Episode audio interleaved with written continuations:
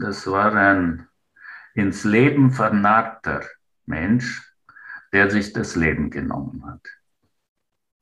Er war enorm erlebnishungrig und aufgeschlossen für alles Mögliche, was das Leben nur an Überraschungen oder an Seitenwegen bieten kann.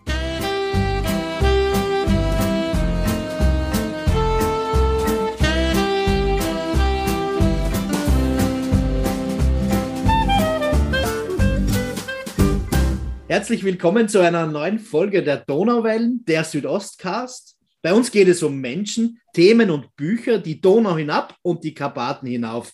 Mein Name ist Florian Kürer-Wielach und ich darf heute den Schriftsteller, Übersetzer und Satiriker Helmut Seiler begrüßen. Mit ihm spreche ich über Rumänien-deutsche Literatur, die Literaturtage in Reschitza im Banat, den genialen, viel zu früh verstorbenen Lyriker Rolf Bossert und den nach ihm benannten Preis. Helmut Seiler ist nicht nur ein alter Weggefährte Rolf Bossert, sondern auch der Erfinder dieses Literaturpreises. Herzlich willkommen, Helmut Seiler. Dankeschön. Herr Seiler, erzählen Sie doch zuerst mal ein wenig über sich selbst. Nun, äh, ich äh, bin äh, 1953 im Todesjahr Stalins äh, in äh, Reps, äh, Rupia auf Rumänisch, in Siebenbürgen geboren.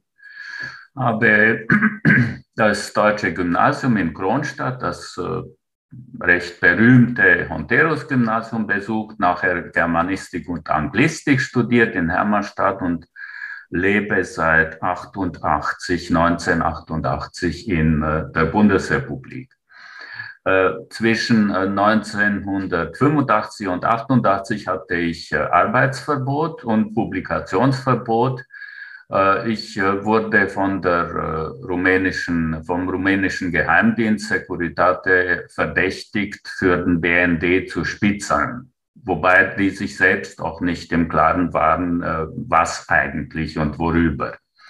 Aber jedenfalls hat das dann ausgereicht, zusammen mit dem meinem Ansinnen, das Land zu verlassen. Also ich hatte die Ausreisepapiere beantragt und bin dann also aus dem Schuldienst entlassen worden, habe dann mich durchgeschlagen als Bühnenarbeiter und äh, Privatlehrer.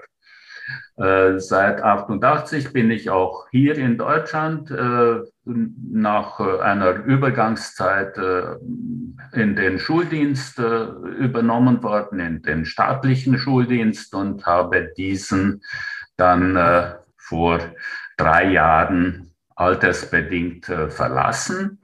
Das war so die Stunde meiner geistigen Wiedergeburt, sage ich, weil ich seither verstärkt zum Schreiben gekommen bin. Und das hat sich auch also wirklich sehr wohltuend auf meine äh, Kreativität ausgewirkt. Diese, äh, dieser Status, den Kopf frei zu haben. Und äh, ich habe in diesen drei zurückliegenden Jahren etwa 660 äh, Texte geschrieben. Die sind mittlerweile alle schon bei Verlagen untergebracht und werden demnächst erscheinen, beziehungsweise das eine ist äh, im Januar bereits erschienen in der Edition Offenes Feld.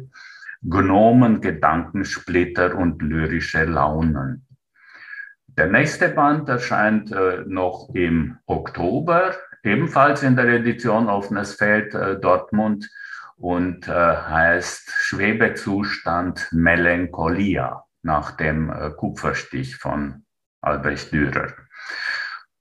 Ja, Sie haben aber nicht nur geschrieben in den letzten drei Jahren, Sie waren auch sonst sehr aktiv, haben einige, naja, sagen wir mal so, Dinge erfunden oder ja, nochmal gepusht. Ja, unter anderem äh, die deutschen Literaturtage in Reschitza, die es natürlich schon länger gibt, aber die jetzt seit neuesten oder seit einigen wenigen Jahren auch den Rahmen bilden für einen neuen Preis, über den wir noch sprechen werden.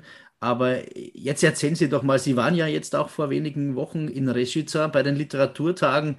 Ja, wie war es denn? Wie geht es dort zu? Was passiert dort? Ja, also ein äh, Freund von mir hat in einem ersten äh, elegischen Überschwang gesagt, äh, Klagenfurt ist der Kommerz und Reschitz ist der Geist. Also mittlerweile hat sich äh, tatsächlich äh, Reschitza mit seinen deutschen Literaturtagen äh, zur äh, Hauptstadt der äh, deutschen Literatur in jenem Land, also in Rumänien, gemausert. Und äh, es ist äh, eine sehr äh, lebendige Veranstaltung, die immer im äh, August stattfindet, wo dann äh, Schriftsteller aus äh, ganz unterschiedlichen Gegenden Europas, vor allem ja aus äh, dem Banater Bergland selber und aus dem Banat, aus Temeswar, aber auch eben aus Bukarest, aus Hermannstadt, aus Kronstadt und aus äh, Österreich wie auch aus äh, der Bundesrepublik natürlich äh, teilnehmen. Und äh, das, das ist eigentlich ein Lesemarathon, der äh, irgendwann am Donnerstag beginnt und am Montag der Woche darauf dann endet. Eröffnet hat ihn diesmal die Grand Dame der äh, rumänischen Lyrik äh, Nora Yuga, die aber äh, perfekt Deutsch spricht und äh, auch Deutsch äh, erzogen worden ist und so aufgewachsen, so dass äh, sie also ihre Lesungen auf Deutsch veranstalten konnte.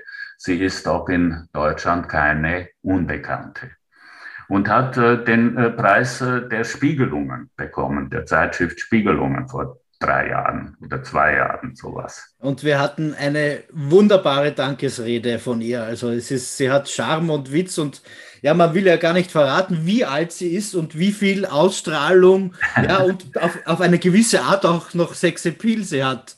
Äh, in, in, mit ihrer Art, wie sie da vor ihrem Publikum steht und eigentlich innerhalb von Sekunden alle Menschen für sich gewinnt in einem Raum. Ja. Ungl unglaublich, diese, diese, ja. diese Frau. Ne? Ja, ja. Und äh, von, einer, von einer derartigen jugendlichen Frische, allein schon vom Auftreten her, dass man ihr ihre vielen Jahrzehnte nicht ansieht.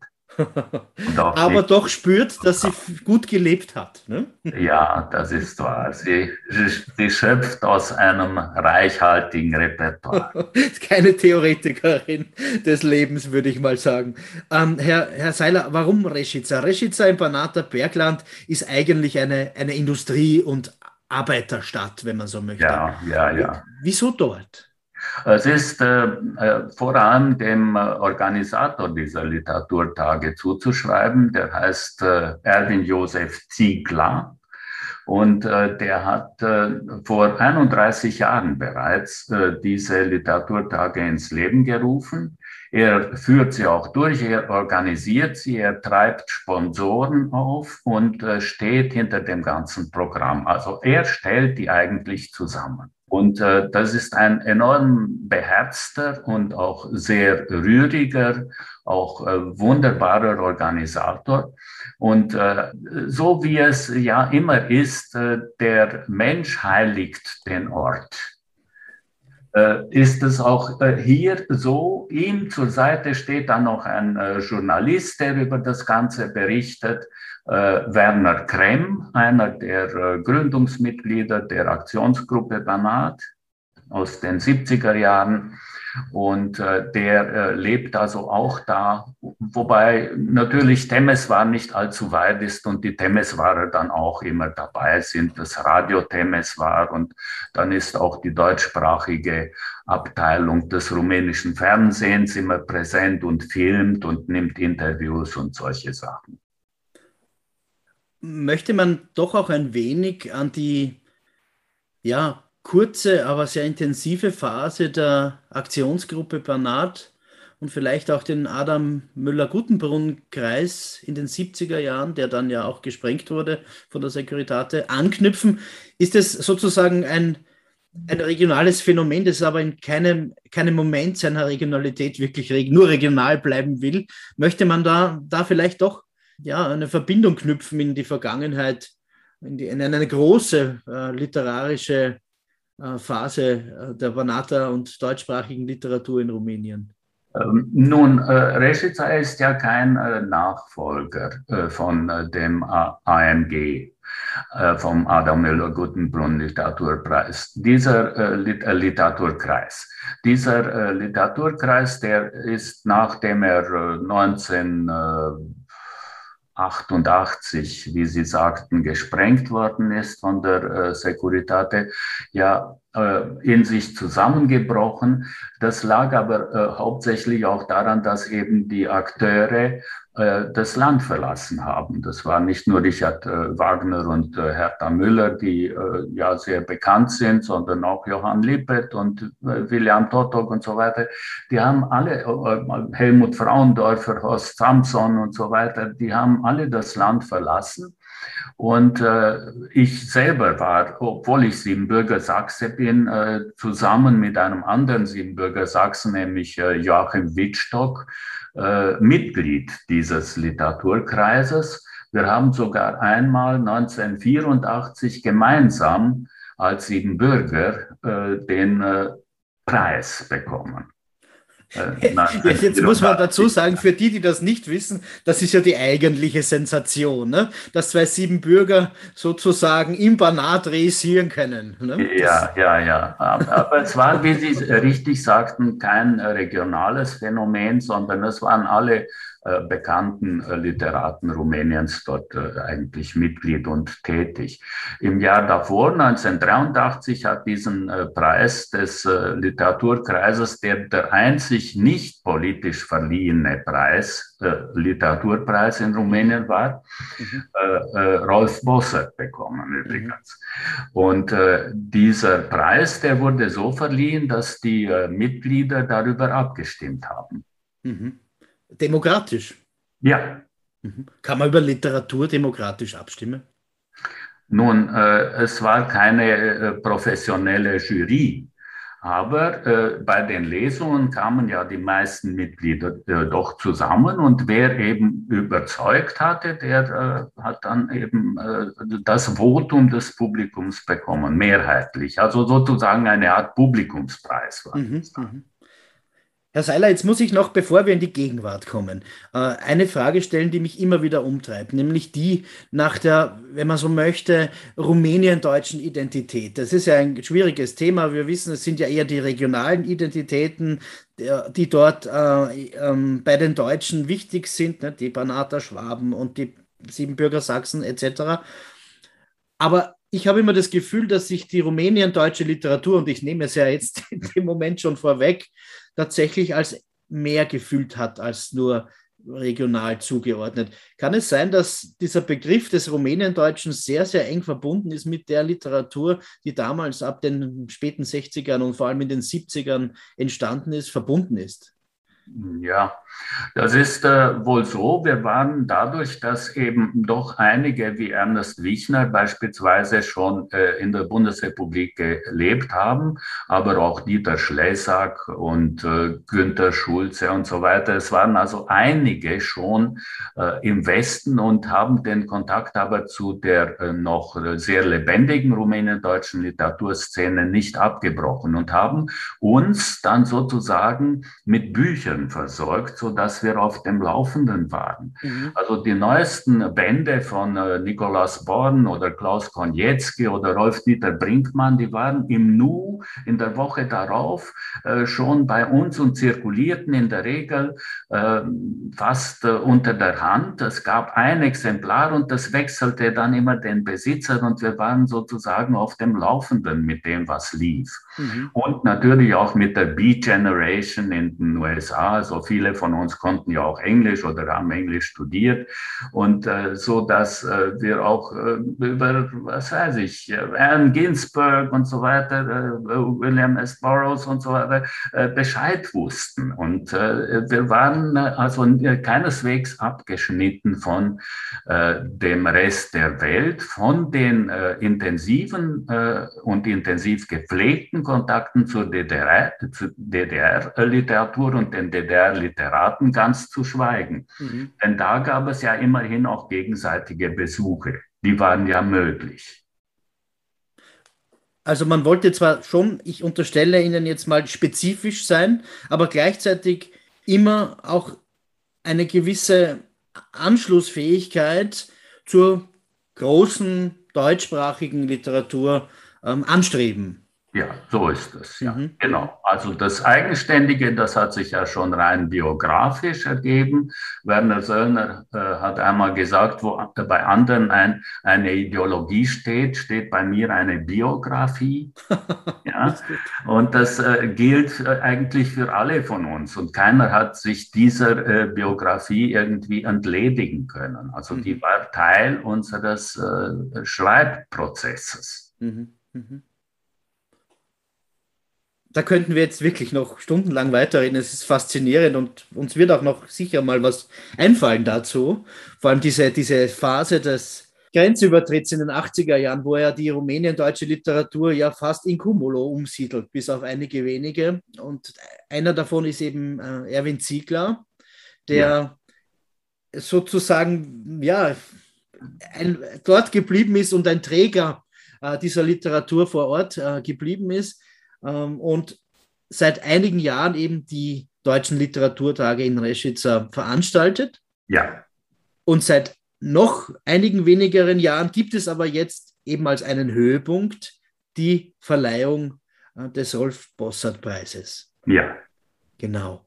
Ähm, und dieses Jahr war es pandemiebedingt sogar eine Doppelpreisverleihung. So ist es, ja. Da würde ich sehr gern noch etwas drüber hören jetzt. Gerne. Ja, also äh, es ist so, wir haben äh, 2018 äh, äh, zusammen mit äh, Erwin äh, Ziegler darüber nachgedacht, anlässlich einer Tagung des Exil-PEN, dessen Mitglied er ist und dessen äh, Sekretär, äh, Generalsekretär ich bin, äh, äh, haben wir so ein bisschen darüber nachgedacht, wie man den Rolf jetzt wieder aus der Vergessenheit holen konnte. Denn befreundet war er mit äh, sehr vielen von uns, auch aus dem Exilpen. Und dann dachte ich, äh, ja, wie wäre es mit einem Preis? Und diesen äh, Gedanken hat dann Erwin irgendwann aufgegriffen und äh, sozusagen mir geholfen, in die äh, äh, Wirklichkeit umzusetzen.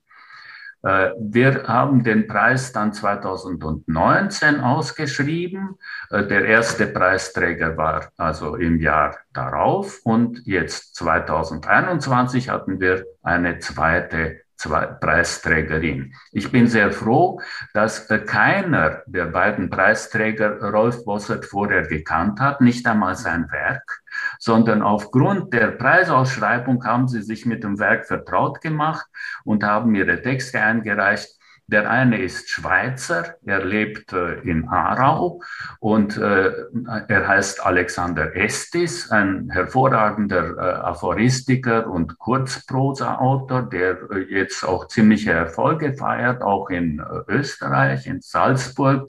Alexander Estis stammt eigentlich, also ist gebürtiger Moskauer, Moskauer Deutscher und lebt also in Aarau in der Schweiz. Und Britta Lübers, ist äh, äh, in Oldenburg äh, zu Hause im Norden Deutschlands, in der Nähe von Bremen und äh, hat äh, auch mit Rumänien überhaupt nichts zu tun gehabt und auch von der rumänien-deutschen Literatur nichts gehört. Also mhm. es war äh, in keiner Weise irgendeine äh, irgendwie äh, auch nur ansatzweise provinzielle Veranstaltung von vornherein nicht, dadurch, mhm. dass eben diese Preis, Preisträger so auch rein schon ge geografisch so weit auseinander liegen.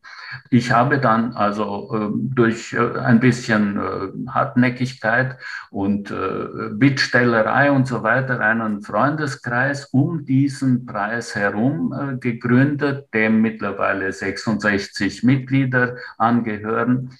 Und äh, dieser äh, Freundeskreis, der hat sich als sehr wohltuend äh, für das äh, ganze, die ganze Veranstaltung herausgestellt, so dass wir eben auch imstande waren, einen äh, dotierten, einen ordentlich dotierten äh, Preis auszuloben. Zu äh, äh, äh, Britta Lübers äh, wollte ich sagen, dass sie sehr beeindruckt war von dem Werk von Rolf Bossert und sie hat ihm äh, einige Gedichte auch gewidmet. die äh, das verraten. In ihrer Dankesrede ist sie auch sehr einfühlsam und wirklich überzeugend auf Rolf und die Tragik seines Lebens mhm. eingegangen. Aber was mich natürlich noch interessiert, wie wird dieser Preis verliehen? Wie, wie fungiert die Jury? Ähm, wie geht die da vor? Nach welchen Kriterien wird dieser Preis ja, verliehen? Ja, äh, nun, äh, wir äh, haben am Anfang äh, gesagt, es äh, gibt eine ständige Jury äh, aus vier Leuten plus einen Vorsitzenden, der jedes Jahr wechselt. Diese, dieser Gedanke ist mir so eingefallen, denn ich äh, habe gedacht, äh, dass äh, nichts in Routine erstarrt und wir uns irgendwann dann äh, so äh, eine Art äh, was weiß ich, Ruf äh, zuziehen, dass äh, da keine Erneuerung mehr kommt und keine mhm. Überraschungen und so weiter äh, zu erwarten sind, habe ich gedacht, der Vorsitz sollte jedes Jahr wechseln. Bei, bei diesem Prinzip sind wir geblieben. Nun, die erste Vorsitzende war Nora Yuga. Die hat auch die äh, Lobrede dann gehalten, die Laudatio auf den Preisträger, auf Alexander Estis.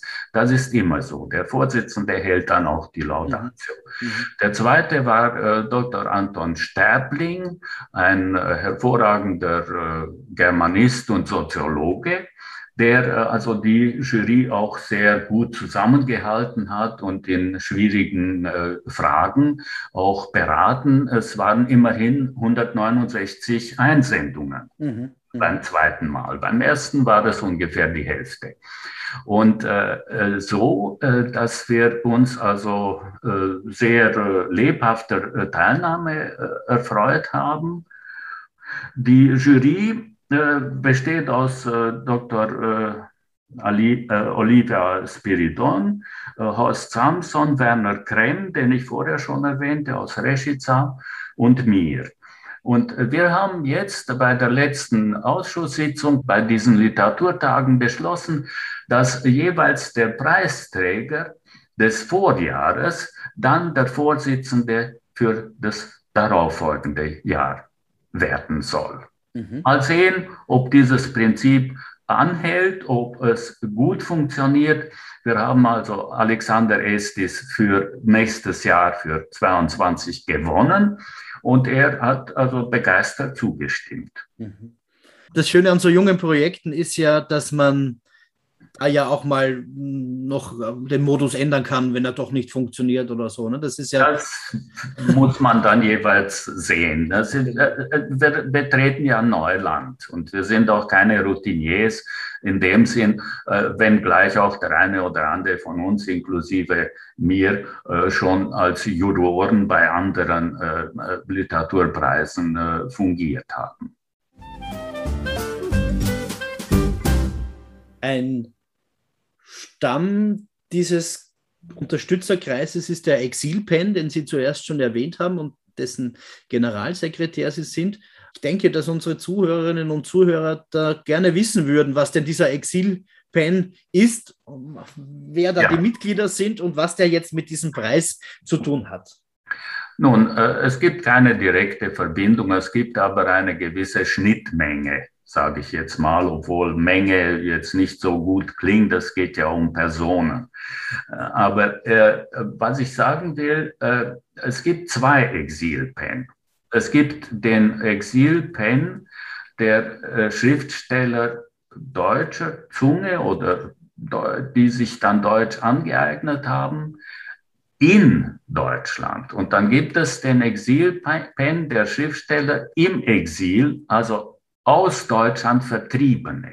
Mhm. Und wir sind der Erstere, also der Exilpen, der äh, das Zentrum deutschsprachiger Länder. Also es fing äh, eigentlich massiv 1956 an, als aus Ungarn der Volksaufstand dort äh, stattgefunden hat und viele ins Exil gegangen sind. Die haben sich dann hier Deutsch angeeignet oder konnten schon Deutsch und haben dann auch Deutsch geschrieben. Und die äh, haben sozusagen von der Anzahl her einen äh, Grundstein gelegt zu diesem äh, Zentrum deutschsprachiger Länder.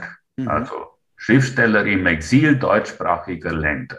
Mhm. Und äh, der äh, nächste massive Schub kam dann 1968 aus Prag, also aus der Tschechei, wo ja auch eine gewisse deutschsprachige Bevölkerung mal gelebt hat und auch Deutsch, also als Umgangssprache in verschiedenen äh, Teilen oder in gebildeten Schichten äh, gepflegt wurde.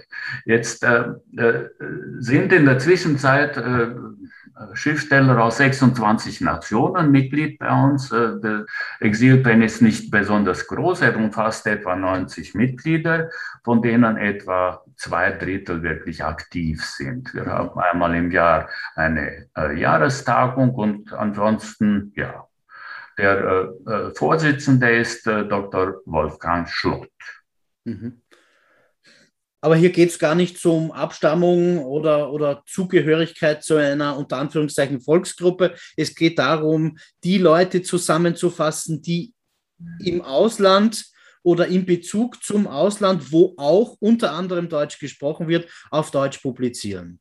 Ja, und die in Deutschland weiterhin Deutsch schreiben oder erst hier angefangen haben, Deutsch zu schreiben. Wir haben auch Vietnamesen bei uns oder ja, also äh, eine äh, wirklich bunte Mischung von 26 äh, Nationen immer. Okay. Mhm. Ja. Also Exil natürlich jetzt in einem weiteren Sinn interpretiert. Es sind ja wohl nicht mehr nur Regimeflüchtlinge, wie es damals 1956 in Ungarn äh, ja war oder 68 äh, in, in, beim Prager Frühling. Aber naja, um es provokant zu formulieren, in manchen ost- und zentraleuropäischen Ländern könnte man eventuell ja wieder ähm, Exilsituationen erwarten äh, in der Literatur, auch wenn man sich nicht wünschen möchte. Ne? Man hört ja durchaus von Belarus. Ja, zum Beispiel. Auch aus Ungarn verstärkte Migrationsbewegungen von Künstlern und Literaten, die jetzt noch nicht unbedingt Deutsch sprechen müssen, aber wenn sie in Deutschland ankommen und hier eine Freiheit finden, die sie dort vielleicht nicht mehr vorfinden, dann wären die durchaus Kandidaten für den Exilpen. Kann ich das so verstehen? Ja, das, das ist so, sofern sie dann wirklich also hier auch äh, heimisch werden. Ja, ja. ja. Dragoman Jörg äh, zum Beispiel, einer der erfolgreichsten Romanciers, der lebt ja so gut wie in Deutschland, ja, weil er ein ja. Stipendium hat und das verlängert äh, wurde und so weiter. Also es, äh, das, und es, es sind durchaus keine Einzelfälle auch äh, Kish Noemi und so weiter, also ganz äh, viele Autoren aus äh, Ungarn, die können auch Deutsch oder lernen es dann und äh, sind sehr gern in Deutschland. Das ja. ist schon so. Aber äh, wir haben jetzt äh, aus Ungarn direkt in allerletzter Zeit keinen erheblichen Zuwachs erfahren. Okay. Eher aus dem Iran oder äh, mhm. dann, ja. Ja, äh, spannende Entwicklung. Ne? Man wird sehen, wohin das führt. Man kann es wahrscheinlich noch gar nicht wirklich abschätzen im Moment.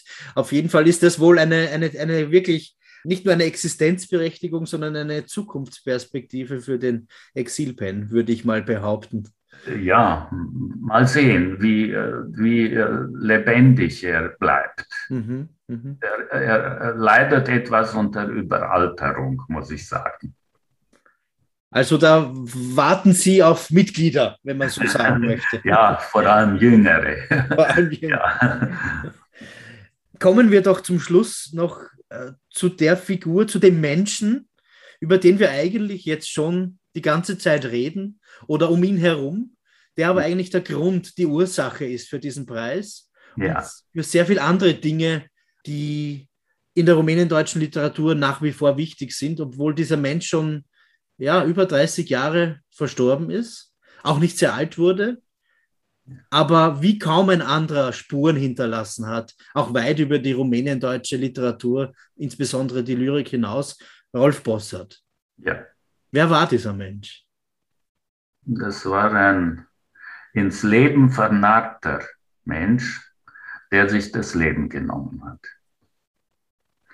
Äh, er war enorm erlebnishungrig und aufgeschlossen für alles Mögliche, was das Leben nur an Überraschungen oder an Seitenwegen bieten kann. Äh, wir waren recht gut befreundet. Wir haben ganz unterschiedliche Gelegenheiten gehabt, bei denen wir uns getroffen haben. Einmal haben wir eine Woche lang äh, eine Delegation äh, westdeutscher Schriftsteller begleitet als äh, Reiseführer vom rumänischen Schriftstellerverband aus. Und äh, ja, der, äh, Herbert Rosendorfer war damals dabei, Peter Hamm, Walter Kempowski, ja, also ber berühmte äh, Figuren der äh, bundesdeutschen Literaturszene. Und äh, ja, äh, Herbert Rosendorfer habe ich äh, auch schon genannt, ja. Also der ist auch dabei gewesen, Barbara König, die Personenperson, das ist der berühmteste Roman äh, gewesen. Und äh, die haben wir also betreut. Wir haben aber auch äh, Silvesterpartys zusammen gefeiert mit Rolf und äh, in Bukarest und äh, waren auf Hochzeiten gemeinsam. Wir haben uns bei den äh, Literaturlesungen in Temeswar bei Adam Müller-Guttenbrunn Preis getroffen und äh, wir haben äh, gemeinsame Freunde gehabt, auch in die äh, rumänische Literaturszene hinein. Denn unsere Generation, die ist äh, ziemlich äh, gut äh, vernetzt gewesen und auch sehr eng äh, auch, wie soll ich sagen, vom, vom Schreiben her sehr, sehr nah an den äh, rumänisch äh, schreibenden Kollegen. Als unsere recht bekannt gewordene Anthologie Starker bis mäßiger Wind, Wind Potrivit până Latare auf Rumänisch dann erschienen worden war, ist äh, sie auf einen, ein begeistertes Echo von rumänischer Seite gestoßen. Und äh, ich war jetzt vor zwei Jahren beim Poesiefestival in Bukarest und da sagte eine, äh, Denisa Comunescu, die Direktorin, äh, vom Univers Verlag oder Humanitas Verlag, Entschuldigung, äh, sagte sie, die bedeutendste rumänischsprachige Nachkriegserscheinung auf dem Büchermarkt war diese Anthologie Rumänien deutscher Gegenwartslyrik auf Rumänisch. Herausgegeben von Peter Mozan. Peter Mozan, ehemaliger Mitarbeiter des IKGS und ähm, ja, be bekannt ähm, in, wie kaum ein anderer auch über die rumänendeutsche Literaturkritik und Literaturszene hinaus. Er hat sicher wie kaum ein anderer die, die, die, die ja, auch die, das Bild über diese Szene geformt. Und ich denke, dieser Band, der mäßige Wind, ist das Schlüsselwerk schlechthin dazu. Ja, ja, ja. Also äh, Peter Mozan ist mit Sicherheit und äh, ganz zweifelsohne der äh, beste Kenner der rumäniendeutschen Lyrik. Mhm. Äh, und äh, um jetzt auf Rolf Bosser zurückzukommen, äh, er ist ebenfalls so zweifelsfrei der originellste und kreativste rumäniendeutsche Lyriker mhm. nach dem Krieg. Mhm.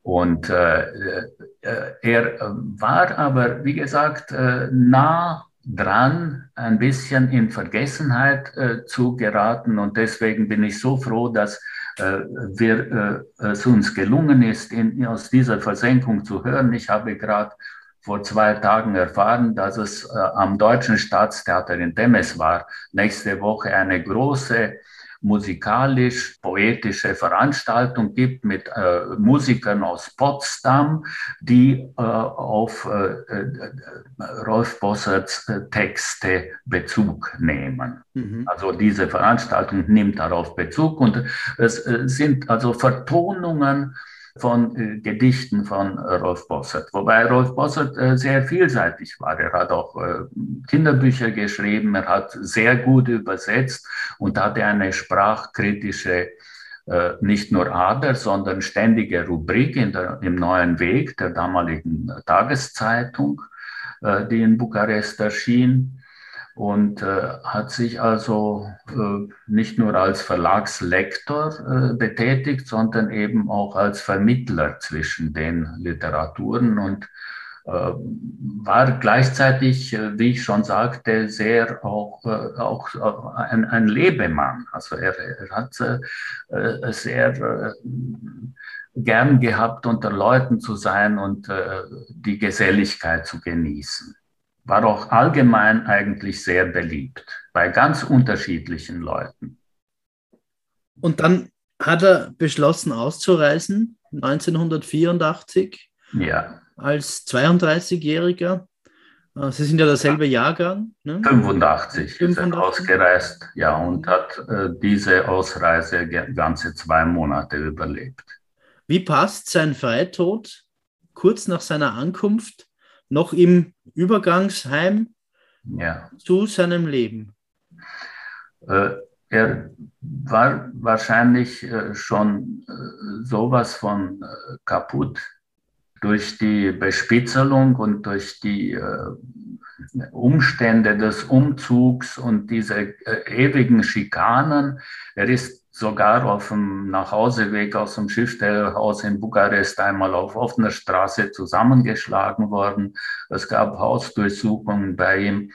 Äh, er ist also äh, wirklich äh, sehr, mit einem sehr ausgedünnten Nervenkostüm im Westen angekommen. Und man kann also sagen, dass die Securitate ihn auf dem Gewissen hat, wenn sie ihn bestimmt äh, auch nicht aus dem Fenster geschmissen hat.